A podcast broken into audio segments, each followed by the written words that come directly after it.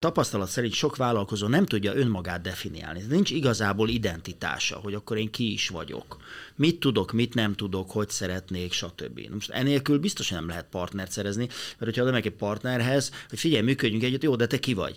Hát, uh, uh, uh, uh, tehát na- nagyon-nagyon sok olyan ember van, aki úgy gondolja, hogy csak ő tudja a legjobban megcsinálni, és ez amúgy cégvezető beosztott oldalon is. De az, hogy odállok és elmondom, hogy gyerekek, én ezt nem fogom tudni a legjobban megcsinálni, átlátom a folyamatot, de ezt a feladatot azért delegálom, uh-huh. vagy éppen azért vonok be társat mm, magam mellé, mert nem tudom megcsinálni, és ezt egyszerűen ezzel szembe kell nézni. Amikor egy, egy gazdaságilag nehezebb időszak van, akkor kiemelkedik az a szakember, bármilyen területről beszélünk, aki addig is magas minőségbe végezte a dolgát, és innentől kezdve egy sokkal erősebb és stabilabb jövőképpen rendelkezhet, mint az, aki próbálgatja azt a hmm. bizonyos szakmát. Szerintem elképesztően kevés valódi versenytársunk van, amúgy, hogyha körbenézzünk, mert nagyon-nagyon kevés olyan céget, vagy embert, vagy vállalkozót fogunk találni, akik ugyanazokra a problémákra, ugyanazokat a megoldásokat, ugyanannak a célcsoportnak kínálják.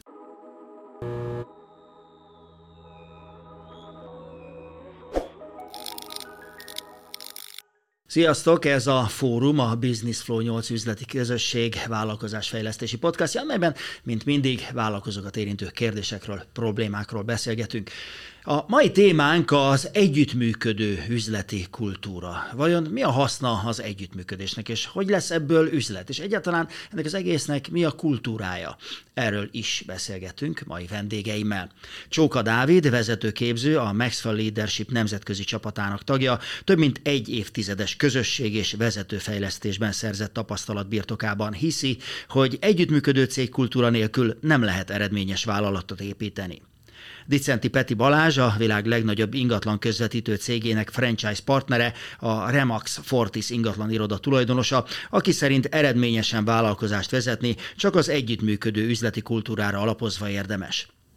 Várhelyi Tibor közel 20 építőiparban eltöltött év során megtapasztalta, hogy együttműködés nélkül nem megy. Legyen szó generál kivitelezőről, ügyfélről vagy alvállalkozóról, a siker kulcsa az együttműködés a közös célok érdekében ha akarom, egy kicsit tudathasadásos a, a, az üzleti világ, mert ugye egyrészt verseny van, másrészt meg a win-win az a nagyon jó. Ugye, mi Európában ebben a civilizációban a vagy te, vagy én versenyezünk, stb. Az ázsiai kultúrák azok inkább együttműködők, kooperatívak. Ezt próbáljuk mi most tanulgatni, és ráadásul most pont az a témánk, hogy hogy lehet együttműködni. Most akkor ez hogy van? Verseny van, vagy együttműködés van, illetőleg mind a kettő van, csak van egy határ. Föltettem egy csomó kérdést, nem tudom, hogy ki az, akit nem ütött agyon elsőre. Tibor? Hát, ö, igazából van verseny is, de én úgy gondolom, hogy mindenkinek meg kell találnia azt a részt, amin igazából saját magát fogja tudni adni, és nem feltétlen versenytársként kell ugye az összes többire, ö, többi emberre gondolni, hanem megnézni azt, hogy hol van olyan speciális terület, amiben akár mondjuk segíteni tud a másiknak. Mi ugye építészek vagyunk, itt azért mondhatnánk, hogy van közel 9000 építész most az országban, tehát hogy oké, mi is csak házakat tervezünk, és nagyon közelről néz, vagy nagyon távolról nézve ez amúgy így igaz is.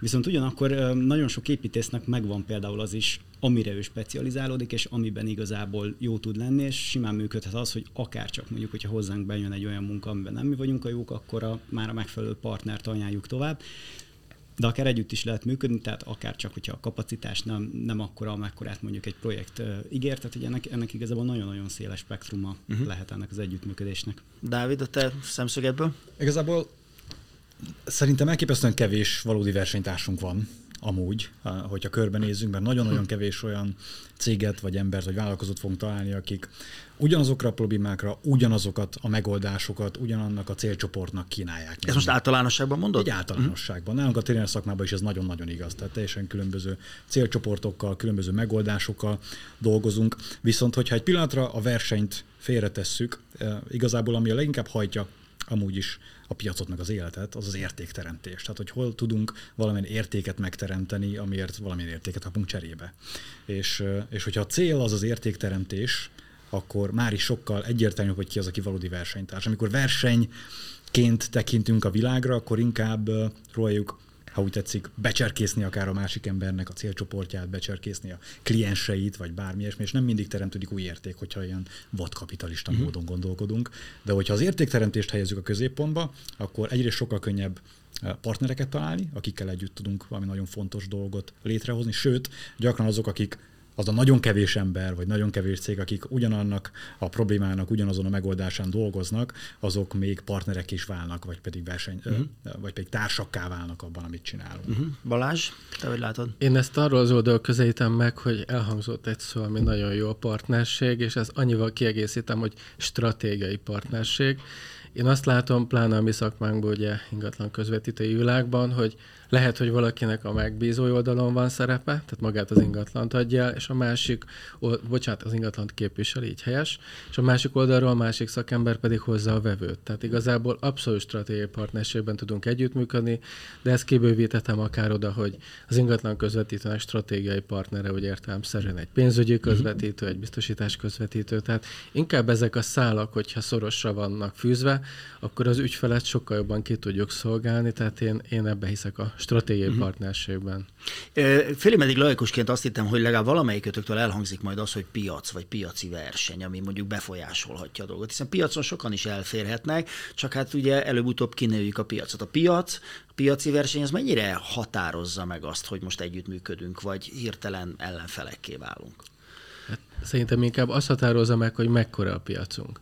Tehát, hogyha Hát, Most, hogy kinőttük-e, vagy nem? Igen, igen. Tehát, hogy ma, például Gokáért mondjuk egy adott kerületen belül mondjuk sok olyan hasonló cég dolgozik, aki ugye ugyanazt, vagy hasonló, közel ugyanazt tudja nyújtani, akkor ott már egy nehézkesebb dolog. De hogyha szét van porlasztva, akkor egészen más. Uh-huh. Tehát én ezt a piacot én arról az oldal közelítem meg, hogy mennyire koncentráltan vagyunk egy adott helyen hasonló feladatkörrel. Uh-huh. Tehát magyarán szóval addig tudunk együttműködni, amíg nem szorítjuk ki egymást a piacról, hanem mindenkinek jut hely. Magyarán szóval még win-win szituáció van?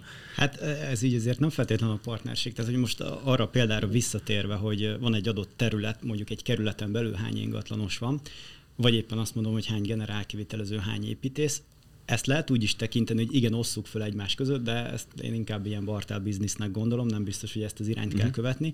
Viszont mi van akkor, hogyha mondjuk mi akár mondjuk építészként összeállunk tizen, és együtt egy olyan munkát tudunk elhozni, amire amúgy egyesével nem lennénk képesek. Uh-huh. És ott akkor lehet, hogy egy területen vagyunk, de már nem fogjuk egymást bántani. Sőt, nekem azért tetszik nagyon, amit mondasz, mert gyakorlatilag amikor már nagyon telített a piac, talán akkor a legérdemesebb ilyen stratégiai együttműködésekkel valami új dolgot kitalálni, akár közösen, valamit, ami nem mm-hmm. létezett korábban, vagy nem lettünk volna képesek rá, akár korábban, viszont így együtt egy teljesen új termékkel, egy teljesen új megoldással tudunk előrukolni. Hát és ugye a mostani állapotok is pont ezért jók, tehát hogy uh, most bocsánat, visszatérek az építőiparra, de szerintem ez nagyon látszódik, hogy most egy nagyon-nagyon nagy visszaesés van, kezdve attól, hogy ugye magas az infláció, magasak az árak, és gyakorlatilag ennek van egy olyan áldásos hatása, hogy az, akinek nincsen munkája, az vagy egyszerűen el fog tűnni a piacról, tehát hogy ő akkor valószínűleg nem fog kelleni, vagy pedig ugye azokat a vállalkozókat rákényszeríti az innovációra, akik erre nyitottak, és ez biztos, hogy egy lépéssel előrébb fog tudni minket vinni hosszú távon. Magyarán szóval, ha jól fordítom le a szavaitokat, akkor a, egy jó együttműködés akár új piacot is tud teremteni. Igen, abszolút. Sőt, hát ugye a szakembereket ki is emelheti.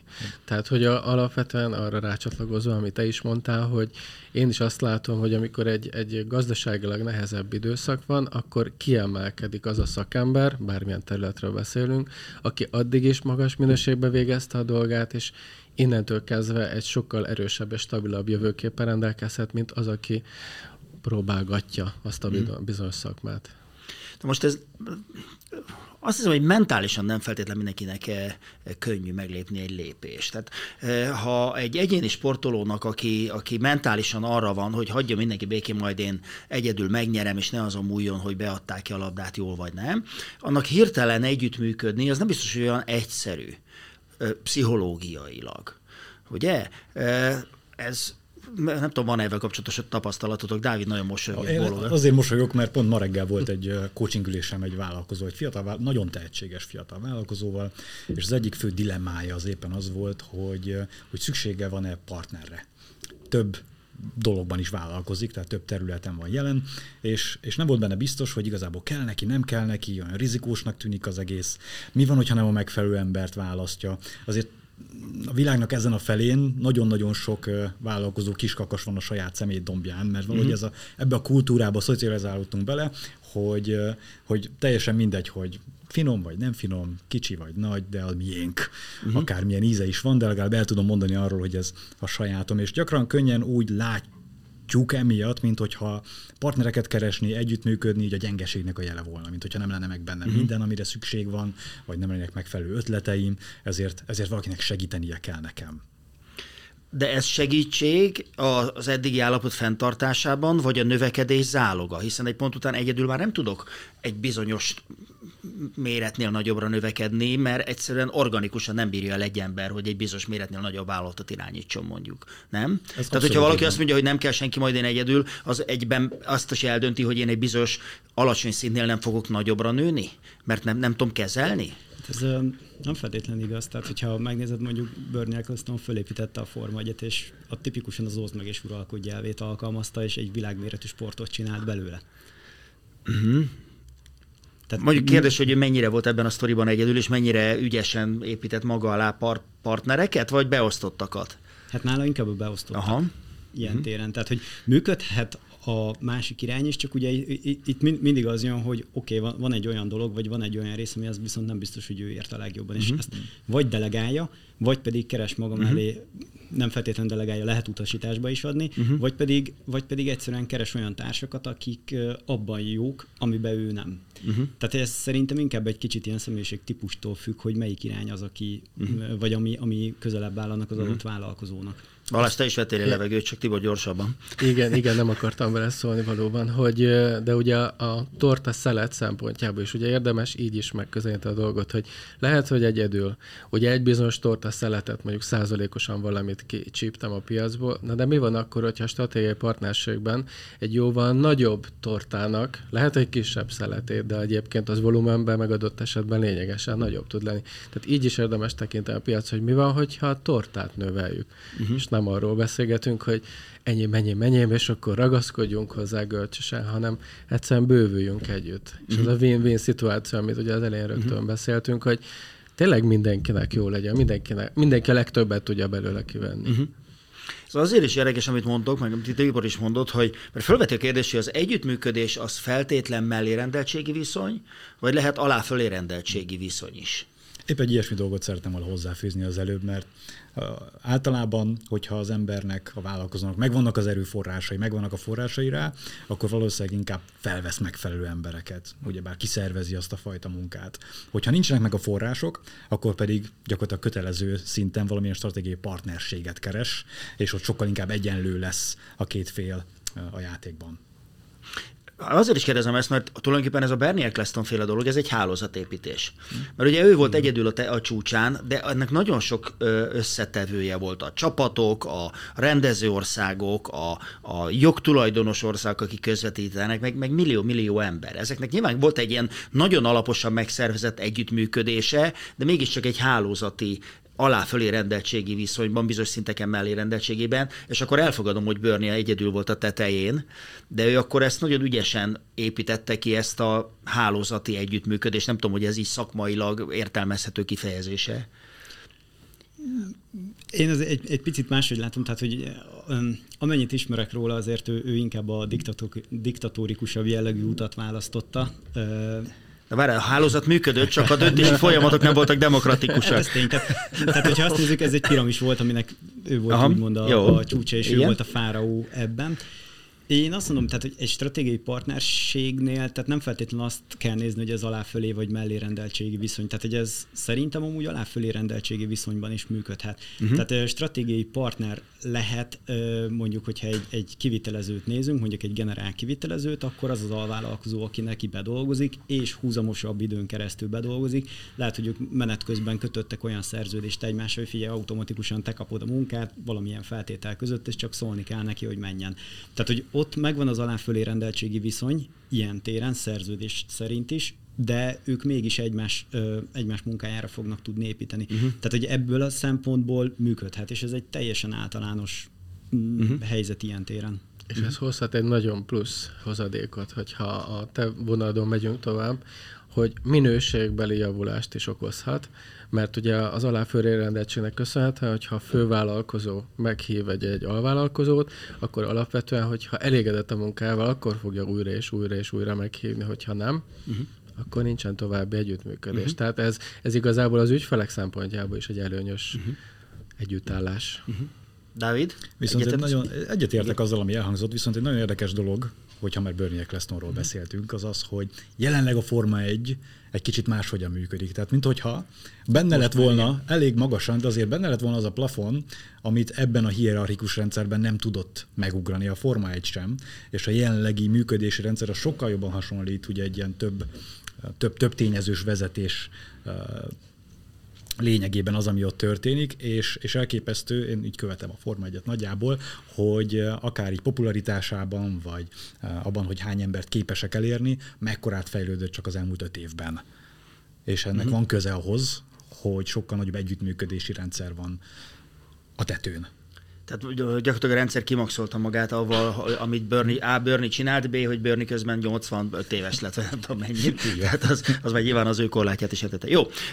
A címünkben benne van, hogy az együttműködő üzleti kultúra térhódítása. És nagyon fontos szó a kultúra, ugye? Hogy ezt hogy kell kulturáltan csinálni. Hát most ezzel egy ilyen nagyon nagy ablakot nyitottam ki. De szerintetek az, aki ezen gondolkozik, és nem tudom, hogy a partneredet, vagy a, a, a ma reggeli tárgyaláson ezt a fiatalember sikerült rábeszélni arra, hogy, hogy kezdjen partnerséget, vagy nem. De hogyha azt mondja, hogy igen, oké, okay, akkor, akkor hogy, hogy egy, egyáltalán ő magáról mit gondoljon? Hm.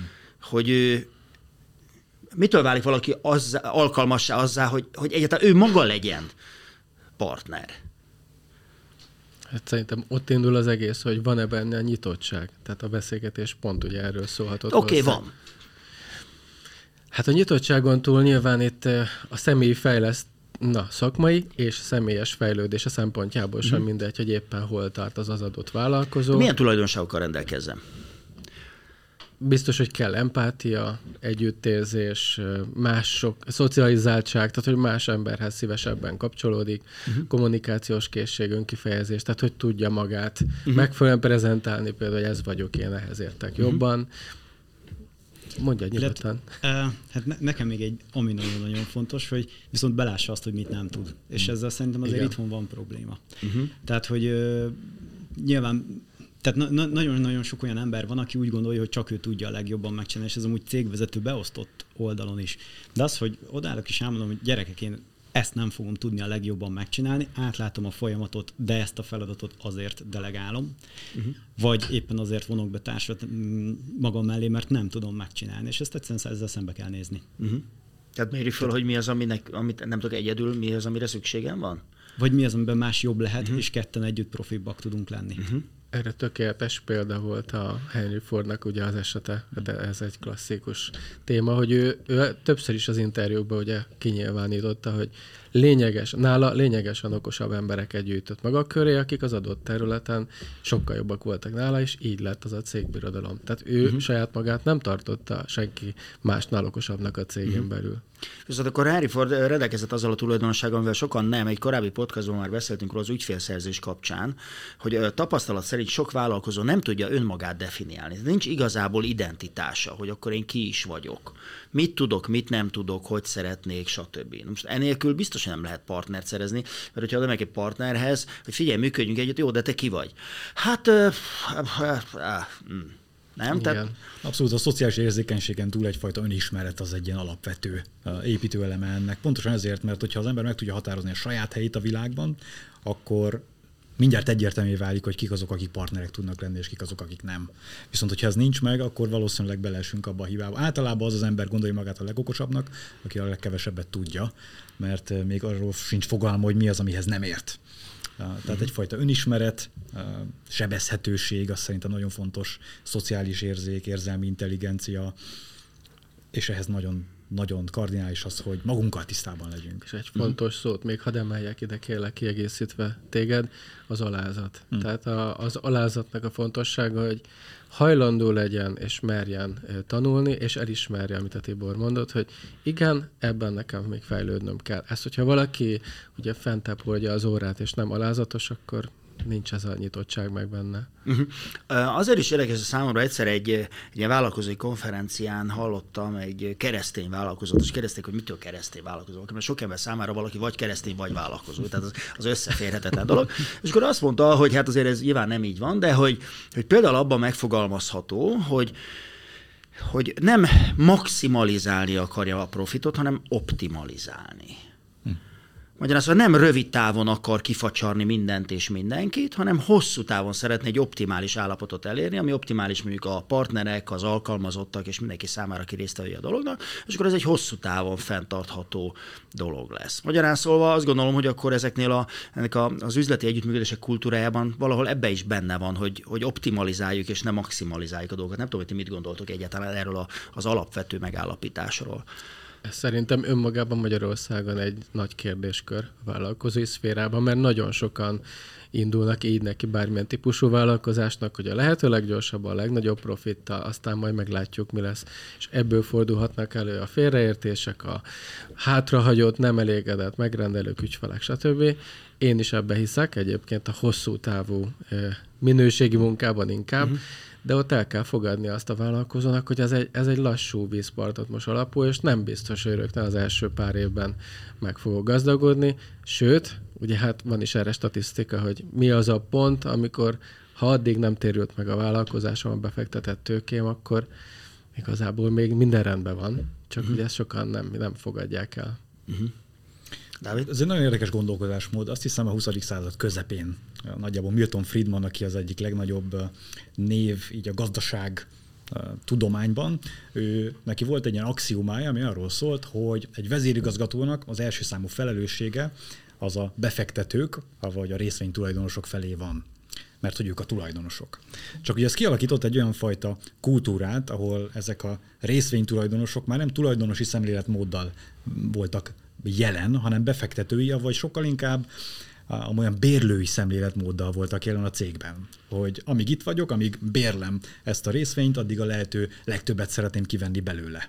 Uh-huh. És, és azért van az, amúgy, hogyha körbenézünk, akkor egy, egy ilyen vezérigazgatói fizetés is az elképesztően az egekben van, így a többiek fizetéséhez képest, hiszen az ő feladata az, hogy maximalizálja ezt a profitot, mert ki tudja, hogy mennyi ideig lesznek még jelen ezek a bizonyos részvényesek.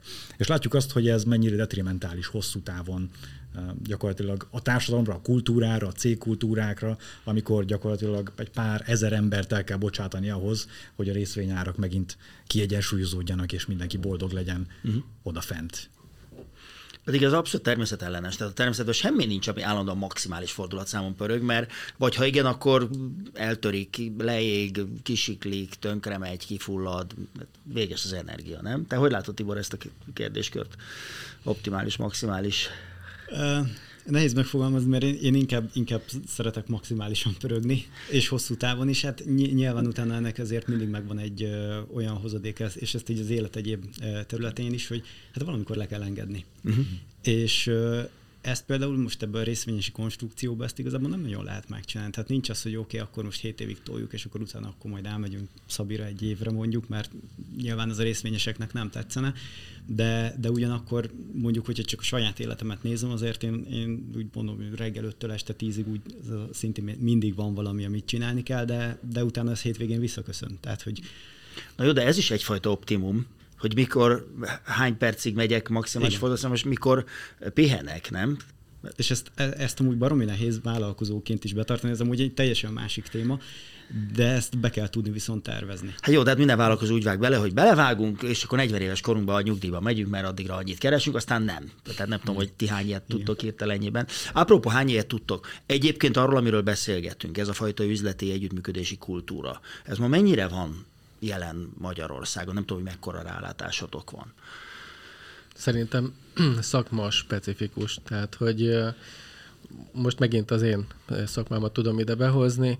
Mi egy másik ingatlan közvetítő úrral nagyon-nagyon jól sikerült, hogy létrehoztunk egy olyan közös együttműködés, ahol mastermind jelleggel hónapra hónapra találkozunk, mi kifejezetten versenytársak, ha így szépen akarom kifejezni, mm.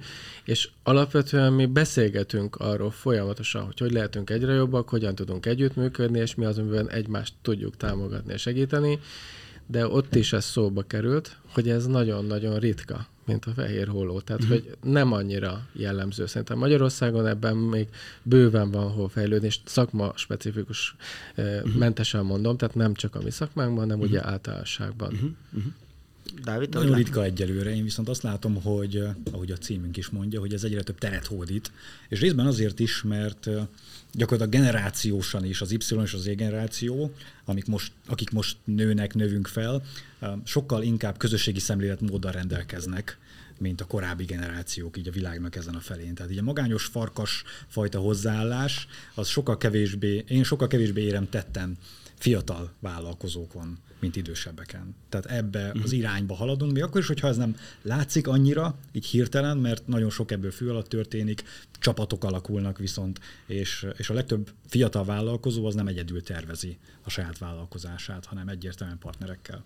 Uh-huh. Ezek mi lehet azok a bocsánat, hogy uh-huh. látod, hogy miért van az, hogy a fiatalok másképp gondolkoznak, mint az idősebbek?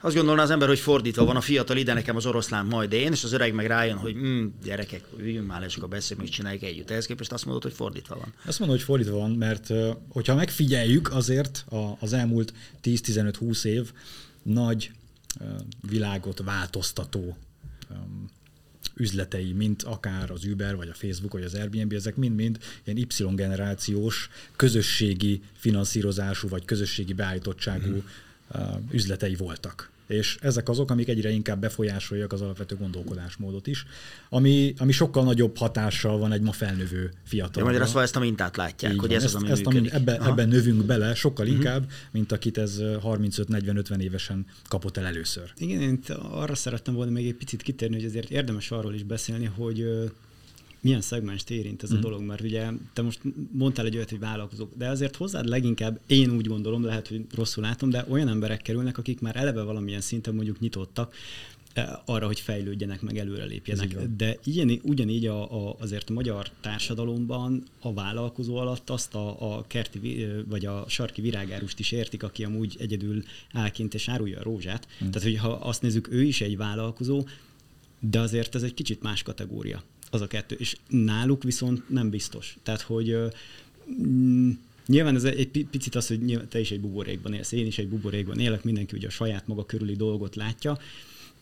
El se tudjuk képzelni amúgy, hogy amúgy még milyen vállalkozók vannak körülöttünk, akik amúgy nem, nem ebben gondolkodnak, de az, hogy szakma specifikus, azt én is abszolút értem, tehát hogy Például az építészek nem nagyon szeretnek, tehát hogy ők általában inkább így képítik a saját birodalmukat, és úgy a saját hírnevüket, meg a saját dizájnjukat akarják ugye eladni. Egy generál kivitelező viszont, és itt gondolok akár az egészen nagy vagy ingatlan fejlesztő cégekre, ők meg se tudnának lenni olyan vállalkozói kör nélkül, akikkel amúgy nem jó a kapcsolat, mert egy idő után nem tudnak kivel dolgoztatni. Uh-huh. Tehát, hogy valahol amúgy erre rá, van, rá vagyunk kényszerítve, vagy ők legalábbis egyszerűen, egyszerűen a szakmából kifolyólag. Uh-huh.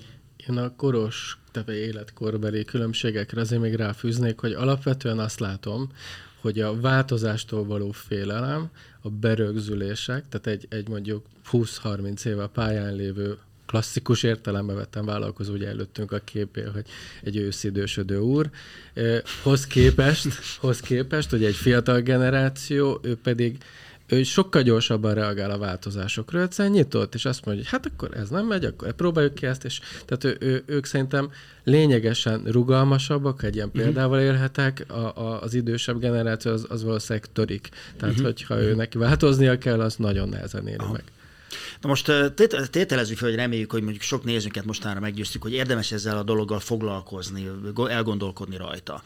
Oké, okay, de hogyan, hogyan kezdjen bele egy vállalkozó, hogy, hogy partnereket tudjon találni. A piacon nézzen ki, vagy keressen egy valamilyen fajta hálózatot, vagy valamilyen üzleti klubot, vagy szóval mit, mit javasoltok, milyennek a módja, a technikája, hogy partnereket találjunk? Hát, Mindenki másik a igen, igen. Sok jó megoldást mondtál. Igen, igen.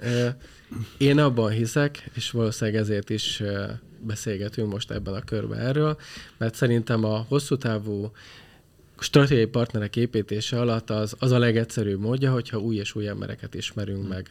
És de ezt azért hozzá kell tennem rögtön, hogy, hogy nagyon-nagyon nehéz ez abból a szempontból, hogy a kapcsolatépítés az egy, az egy külön szakma, és foglalkozni kell vele. Mert lehet felszínes kapcsolatokat építeni, és lehet hosszú távon működő, mély stratégiai kapcsolatokat. Leginkább a, a felszínes kapcsolatépítések zajlanak nagyon gyakran, hogyha valaki egy kicsit beleteszi magát és időt, energiát szán, és akkor válaszol a kérdésedre, hogy hogyan induljon el, erre az üzleti közösségek tökéletesek, mert igen, ott akkor megismer hasonszörűeket, ugyanazokkal a kihívásokkal küzdőeket, kicsit jobban belelát más vállalkozók problémáiba, és akkor ott ugye elkezd szépen kapcsolódni mm. másokhoz. Igen, erre az tökéletes. Mm. David? Abszolút egyetértek ezzel. Bár az elmúlt tíz évben gyakorlatilag mindig csapatban gondolkodtunk, én, én tavaly voltam először ilyen üzleti networking, üzleti közösségbe először, ahol úgy tényleg kapcsolatot építeni megy az ember. És én azt tudom elmondani, hogy ez, ez abszolút katapultált minket, meg a dolgokat, amiket csinálunk. Van egy pár vállalkozásunk nekünk is, abban, hogy, hogy azon olyan kapcsolatokat szereztünk, akik stratégiailag segítették az előrejutásunkat. Volt, akik, volt akikkel azóta együtt dolgozunk olyan módon, hogy mi tréningezzük őket, volt, akik beszálltak a különböző dolgainkba és besegítettek nekünk. Szóval nagyon gyorsan, nagyon sokat fejlődtünk, csak azért, mert sikerült egy jó környezetet találni, ahol gyakorlatilag ha úgy tetszik, jó akaratú vállalkozók gyűltek össze. Na, ez, ez, ez egy jó, azért, mert azt akartam kérdezni, hogy mi van előbb? Fölméred az adott céget, hogy szükséged van rá, vagy fölméred, fölméred az embert, hogy hitelese, hogy bízol-e benne? Melyik van előbb? Én, én amikor bármilyen együttműködésen gondolkozok, nekem van három szűrőm, amin keresztül szoktam ezeket futtatni. Ezt én úgy hívom, hogy ez a három nagy K. K, K betűvel kezdődik mind a három. Az első az a karakter, a második a kémia, a harmadik pedig a kompetencia. Uh-huh. A karakter nálam, a jellem az van mindenek előtt. Uh-huh. Mert uh-huh. lehet, hogy az ember nagyon megnyerő, és nagyon ért hozzá, de hogyha végén hátba szúr, akkor teljesen mindegy. Uh-huh. Legyen egy olyan fajta az megbízhatósága, igen, igen, jelleme az illetőnek, az embernek, és itt teljesen függetlenül attól, hogy milyen cégről van szó, uh-huh. vagy, vagy bármi. Maga az ember, akivel nekem személyesen együtt kell működnöm, legyen egy karakteres ember, uh-huh. legyen kémia közöttünk, tehát legyen egyfajta szimpátia, ami alapján szívesen is dolgozunk együtt, és hát emellett nagyon fontos, hogy értsen is hozzá. Uh-huh. Hát jó, hát nyilván, mert én megbízhatok benne marhára, csak szakmailag nem vagyok kompetens, akkor az K betű, ugye akkor az jó Tibor. Én picit, picit máshogy közelíteném azért meg ezt a dolgot. Én alapvetően a, a kémia felé szeretek mm. inkább elindulni. Mm. Nyilván ez, ez azért... Tehát a kémiában a, a, a hitelesség, a bizalom az benne van, ugye? Bár kicsit kával kezdődik. Benne van, de hogy én, tehát nagyon sokszor azért ezt tényleg így meg lehet elsőre érezni, hogy oké, okay, lesz-e egymással dolgunk, vagy nem. Hmm. És sajnos nagyon sokszor bebizonyította nekünk is azért, tehát öt éve vagyunk vállalkozók, és nekünk már azért volt, ö, volt olyan, hogy jött egy kolléga, aki utána vitt, amit tudott és uh-huh. egy éven belül, de hogy még ügyfelet és munkát is így egy az egyben. Uh-huh. És azért annak ennyire nem örültünk neki, és ugye az elejétől kezdve, hogy ez a valami furcsa, valami furcsa nem volt az igazi, és utána bebizonyosodott, és sajnos az, az első intuíció az, az uh-huh. jó, csak hát hogy is mondjam, azért nehéz azért elsőre arra, arra hallgatni. És azok, akik azóta jöttek, nem tudom, hogy jött-e valaki, azokat más elvek alapján veszitek be a csapatba? Itt most nem csak az, hogy csapat, vagy nem csapat, Aha. hanem akár mondjuk a megrendelői oldalról is. Tehát, hogy uh-huh. például ilyen téren, ilyen téren, hogyha jön valaki, és elmondja, hogy oké, okay, akkor ő mit szeretne csinálni, most már azért inkább egyet hátralépünk, és azt mondjuk, hogy ez nem fog működni, vagy uh-huh vagy ne, nem fogunk tudni együtt dolgozni. Tehát ilyen téren nagyobb hangsúlyt fektetünk, és itt nem is a saját csapatunknak a bővítésére, a helyett inkább mi azt mondjuk, hogy figyelj, nekünk van egy értékrendünk, mi ezt képviseljük, mm. amúgy, hogyha neked ez szimpatikus, akkor hajrá csináljuk. Tehát itt tudatosan, és ezt tőled is kérdezem, tehát amikor megvannak az első találkozók, tudatosan próbáltok, próbáltok fölmérni a partnert emberileg? Igen. igen. Tehát megvannak rá technikák, hogy... Igen, igen, igen. Tehát ez, mm. ez ügyfél oldalról is abszolút megvan Például egy picivel régebben még foglalkoztunk ilyen családi házak tervezésével is, és ott például volt nekünk egy előre összeállított olyan kérdéssor, amit most nem, nem az volt a lényeg, hogy egyesével így sorba olvassa fel az adott kolléga, aki ez a telefon befutott, de olyan kérdések voltak, amire mi tudtuk azt, hogy ha ezt bizonyos választ ad, akkor nekünk jó lesz, nem lesz jó. Uh-huh. És uh, ott már például simán mondtuk azt nagyon sok esetben, hogy nem fogunk tudni segíteni. És akár, akár lehetnek... De ez emberi egy... probléma volt? Igen, mondok egy Aha, példát. Jó? Igen, jó, ez a Tehát, hogy uh, ilyen téren ugye nagyon sokan fölhívtak, és általában az első kérdés, hogy ez a mennyire terveztek, mennyire építetek meg egy házat. És uh, ugye az első telefon az általában úgy szokott megtörténni, hogy fölhívnak, hogy jó napot, ez vagyok, szeretnék árajánlatot kérni. És akkor utána gyakorlatilag elkezdünk vele beszélgetni, és néhány ilyen bevezető kérdés után igazából elkezdünk azért ugye finoman rátérni a lényegre, hogy oké, milyen információkkal rendelkezik, és akkor így elkezdjük egy picit így, így már a szélsz irányba vinni, az még csak az első egy 5 uh-huh. perces telefon körülbelül.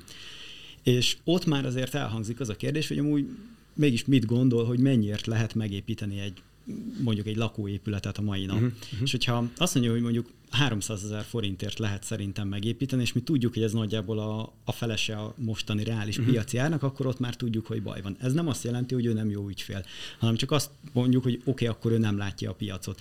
Ilyenkor ugye általában mi azt szoktuk mondani, tehát ennek meg volt írva így a skriptje, hogy rendben ennyire sajnos nem fogunk tudni, vagy esetleg még megkérdezzük, hogy hol találta ezeket az árakat, tehát hogy hol mhm. szerzett uh-huh. információt. Majd utána azért tájékoztatjuk, hogy ez, ez nem valószínű, hogy működni fog, és uh-huh mi azt javasoljuk, hogy van nekünk konzultációs szolgáltatásunk, vegyen egy ilyet igénybe, és akkor mi ezt képbe hozzuk. Uh-huh. És igazából itt válik el, hogy ha nyitott az ügyfél arra, hogy meghallgassa azt, amit egy szakember mond, akkor el fogja mondani, oké, okay, akkor elmegyek, fizetek meg óránként 50 ezer forintot, meghallgatom, hogy mit, Nyilván, hogyha utána nálunk kiköt, azt jóváírjuk, tehát akkor mm, nem kerül neki semmibe, de ott válik el, hogy ő egyáltalán nyitott-e meghallani azt, ami neki kívülről uh-huh. jön. És itt igazából ez maga a szűrő, uh-huh. és nem az, hogy mi most megkérdezzük, hogy akkor mennyit szánnál egyáltalán a házadra, uh-huh. és jó, oké, hogyha vastag vagy sok lóvéd van, akkor uh-huh. gyere, és akkor bármit is megépítünk neked, uh-huh. hanem in- inkább, inkább ez a rész, hogy mennyire uh, fogadja el a külső véleményt, meg a mások uh-huh. véleményét. Nektek is vannak ilyen technikáitok? Én nagyon tudok vele azonosulni abból a szempontból is, hogy én is azt vallom, hogy mi nem ingatlanokkal foglalkozunk, hanem emberekkel. És ugye gyakorlatilag minden egyes ügy mögött, mind az eladói, mind a vevő oldalon élethelyzetek vannak, családoknak a sorsa, a jövője, most bárhogy kifejtetem, tehát, hogyha az emberekkel nincsen meg a szimpátia, a közös kémia, ez jó szó volt, hogy egyszerűen nem tudom megképzelni azt a bizalmi hidat, hogy mi együttműködünk bármilyen módon, akkor igazából nincs is hova tovább. És pláne úgy, hogy az egyik legnagyobb vagyontárgyáról beszélgetünk egy ingatlan esetén, hogyha önmagában nem vagyok szimpatikus, akkor inkább lebeszélem magamról őt, tehát, hogy vagy fordítva. Tehát van olyan ügyfél, akinek igen, mi mondunk nemet, mert azt látjuk, hogy nem fogunk tudni együttműködni, és lehet, hogy most megerőszakoljuk egymást, és jó, kezdjük el a közös munkát, de az együtt töltött idő alatt úgyis jönni fognak a nehézségek, a problémák, és stílusos azt mondom, hogy akkor szakítás lesz a vége. Tehát, ez, ez körülbelül a kapcsolatfelvételeknek hány százalék a nagyságrendileg? Amire nemet mondunk? Igen, igen. Ilyen okokból, hogy valami emberileg valami probléma van, vagy... Hmm, hála az égnek azt gondolom, hogy nálunk maximum egy ilyen 25-20, hát 20-25 százalék Ja, és amikor, amikor, hát amikor emberileg, ne, igen. Tehát minden ötből vagy négyből egy nem, nem stimmel, az már egy jó arány? Hát nálunk igen. Aha. igen. igen. Uha. igen. Alapvetően azt látom, hogy um, sok, mondok egy példát én is akkor a példákon keresztül nem csak az emberi tényezők a kérdéskör nálunk, hanem például, oké, okay, ugye mondjuk az ingatlan árát vegyük alapul. Hogyha az ingatlan árát az egekbe föltették, és mi az értékbecsülésünk kapcsán megmutatjuk, hogy mi a realitás, már pedig a, ők kötik az ebbet a karóhoz, akkor nincsen tovább. Mm-hmm. Tehát e- ezt egy csomagba kell érteni. Kérdés. Igen. Így van, tehát ezt, ezt akkor így módosítom az előző Aha. mondatot, tehát az ember és a szakmaiság nálunk így egybe gyúródik, azért így 25 százalékig. Így, így ezért jobban hangzik. Igen, igen. De ezek, ezek ezekből sokan visszajönnek egy év múlva, hogy na jó, akkor nézzük meg azt az árat, nem tudja értékesíteni, úgyis visszatér, igen, igen, igen, igen. Mhm. Dávid?